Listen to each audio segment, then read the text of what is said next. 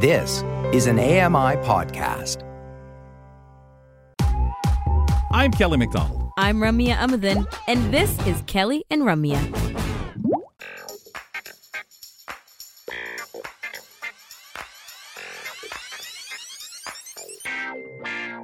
It's Kelly and Ramya. Thanks for joining us. Kelly McDonald, Ramya Amuthan holding down the fort here. Now, Kels, remind me again. Okay, you think that Gotcha. fleece, fleeces. I knew it. I mean, yeah, but I need the clarification. So you think they're Okay. closest to hoodies compared So, to what? A here- jacket? Well, no, I think fleeces are fleeces, and a hoodie is a fleece with a hood on it. But but they're not exactly the they, same. Some do they are have pullovers, right? hood? Yeah, exactly. No, but they still. I said close to. They're not a hoodie. But a because they don't hoodie a is a hoodie because but a it has winter a hood coat on it. with a hood isn't Yeah. a hoodie either, No. Right? A That's hoodie is a hoodie. We know, but Is it just like closer. all. uh, I mean, obviously, fleece is the material. Uh, yeah, but they're not sweaters either. But they could be Aren't made of the same though? material, and a hoodie could be made of the same material. I feel is. like a hoodie is a type of sweater. Isn't it? Well, but they're all made of the same material. I don't consider a hoodie a sweater, but I would I say a fleece may be closer to to a sweater More than, poles. than a hoodie is. More polls for the But- control room staff. Is a hoodie a Never sweater? mind your poll nonsense. I love it's it. all of opinion. No. In all fairness, hear they're more than an individual thing. Mm. Right. All right, we'll see. I'll But keep a- you posted on the poll. A hood, a hood Is, what makes a, hood. hoodie. It's in the name. No, but that's like then saying a winter coat is a hoodie. It isn't, No, what? even though no. it has a hood. Nobody's saying and it that. had hoods It before has a hood. a, winter before hoodies even existed. Hoodies are just something Hoodies that always somebody uses to cover themselves up when they're stealing. Anyway, let's go on to something else. Uh, what? let's welcome in Grant Hardy for what in the world? Now that I said that, thieves. Do you want to know about the craziest stories news has to offer? Look no further than What in the World with myself, Grant Hardy, where I explore the most preposterous, comical, and mind boggling stories from all across the globe. Hello, Mr. Hardy. How are you? Happy Thursday, folks. Hello, happy Grant, Thursday. You wear uh, pullovers, fleeces, hoodies, whatever you want to call Winter them. coats, apparently all of it. I'm not I'm not a huge winter coat person, but I love Oh, sweaters and hoodies. Yeah. And yeah, yeah. The more sweaters I have, the the better. So they're all sweaters. Rest my case. No, they're not. He never said that. He never said that. Stop it. Yeah, that's just like did. when you. That's like just because of. Oh yeah, Kelly's grouping them all I together. No, uh, I'm love not. A, B, C, I D, said all sweaters. Fleeces are closer. You just want hoodies to be something separate because you wear them. No, I'm saying they're all all. sweaters. That's my argument. They're not all sweat. So your hoodies are a sweater. yeah. They're all part of the Yeah, sweater fleece- family. fleeces are a Sweaters. sweater? Oh, I don't know. I got to find out what a fleece is. Oh, fleeces. no. That's like saying. is- Well, you might as well include shirts. No. in- oh in God. sweaters, Let's too. get into this. Is the what in the world pre This what is in one the in the world. Yeah. I, Yeah. You guys This don't need me. Like, wow. we need you Wow, to settle this argument. Oh, Muthan. Muthan, just one other thing on this subject. Zip up hoodies. Yeah. Are they still classes hoodies or pullovers? No, of course they're hoodies. It's got a hood. Thank you. Thank you. All right, Mr. Hardy. Where do you want to start? nice Certainly save, in a Kelly. better thought- topic. Nice save though. I thought you were gonna say zip it up. And Yeah, I yeah. was like, oh, crap. Yeah, and then you're like, me oh, too. no. zip up sweaters. Oh, I was I'm like, ready to get angry and defensive. Oh, thank So- No, goodness. HR is still working. You can't say those things. Yes, yeah, Well, exactly. maybe. Maybe they might be like marketing and on vacation. um, folks, we're starting out with a story from the US of A. A pair of thieves argued that they should receive lighter sentences because the items they stole from a Kohl's store were on sale. Uh, this was in uh, Colorado, and they ended up being convic- convicted of the higher charge, which uh, uh, was like a felony. Uh, they the thieves apparently were nicknamed the KitchenAid Mixer Crew by Kohl's employees because they targeted the pricey kitchen appliances. They probably just needed, you know, stuff for the kitchen. Uh, They went for the expensive stuff. Yes, exactly. The items they stole retailed for $4.99, although they were currently on sale for $3.50, which is why the thieves argue they should get a lesser charge. I read this and I, I think it was pretty ironclad alibi, don't you think? I mean, you can't Mhm. just say, uh, well, you only stole things that were worth 350, but you know, sometimes we charge a higher price. Like, what? No. I'm I'm on the side of the thieves on this one, I think. Yeah, and the thieves probably all wore hoodies too, so no one would catch them, right? It's pretty unbelievable that That's usually that's, That's- usual apparel for thieves, right? yeah. Oh, you know, oh, what a follow up to your statement, Kels. I think when I was like. I, I was Go ahead, Ben. three years old and I tried to to take like a cassette tape that didn't belong to me. I slipped it like under my shirt or whatever, and I didn't realize that everyone hoodie? could see the huge bulge. and they're like, "Yeah, hoodie? you're not." You're not uh, no, and ever since then I'm like, okay, I learned my lesson. Now It's they have so these funny, like right? connected pockets, right? It's not two separate pockets either. You could just, That's right. you know, like it collects in the Reach middle. and hold your hands and the cassette tape. And just no, that's my hands. I'm keeping my hands warm. Oh, take them Yeah, out of there. You got square fingers over there. Come on, let's see. Grant and his cassette and his hoodie and just reaching right on through. I'm cuddling myself. I'm cold. Yeah, there you go. Why didn't I think of that as a three-year-old? It's funny, eh, Uh, how you think, and it's not has nothing to do with being low vision or blind. No one will see this, you know. Like it's not. No one will even see me tiptoe out because I can't see them. You know, those are some of the things we'd like to tell kids. You there know? was quite a bit of time where I, I felt like if I can't see you, you can't see me. Yeah, that's only fair. Come on. Yeah. I'm here, like we can see the we can see that times, you piece know? of cake you stole that's floating in the air, and you think we know it's not just there by itself. Yeah, but crumbs on your face, that's a whole different story. yeah, yeah, those could be seen. Well, All right, I'm lucky because I learned not to have sticky fingers at a young young age. Smart.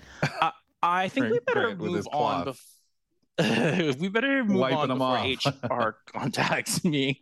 Um, fan fiction can be great and oftentimes flies under the radar. Uh, not so much for one person though. A U.S.-based author named Demetrius Polychron published what he described as the pitch perfect Lord of the Rings follow up in 2022. It was called The Fellowship of the King. And he planned for his book to be a seven part series uh, ins- inspired by the franchise. May have flown under the radar. Unfortunately, though, the following April, Polychron attempted to sue the Tolkien estate and Stop. and Amazon over the spin-off TV series that they were creating called The Rings of Power, which he claimed infringed his copyright on his No. book. This is truly a highlight. What in the world? Get out. Right. Unfortunately for him, a California court not only dismissed the case uh, after the judge ruled that his text was, in fact, infringing on Amazon's prequel, uh, but the uh, estate ended up fol- filing a request and got a permanent injunction where all of his fan fiction books had to be destroyed. So it did not work out too well for him. Oh, he lost a lot trying to A lot. sue them. Who would have thought? Um, I always wonder about the representation around this stuff. Like, if you're hiring a lawyer, like, could you even find a lawyer who'd be like, "Yeah, Willing? I guess let's take this do on. this. This is ridiculous." Let's just make sure the state is paying your law- your lawyer bills, I'm not saying, you. like, if you had um, what do we call it here? Legal aid, right? Like, where you can get Yeah. Or access if to they free took him on pro representation. bono, right? Pro bono. I mean, you would do it for the just for the fun of it, I guess. Well, the but- notability and maybe the publicity, except when you lost, everyone said, "Oh yeah, you're the guy that represented that guy that lost. You're terrible." Okay, yeah, that's embarrassing. But you do lose money, though. Oh yeah. I, I Yeah, have to oh, be the yeah. one taking this at a serious level, but you lose a lot of guy money trying to do this. That's ridiculous. Oh, yeah, Go I after the whole feel- franchise.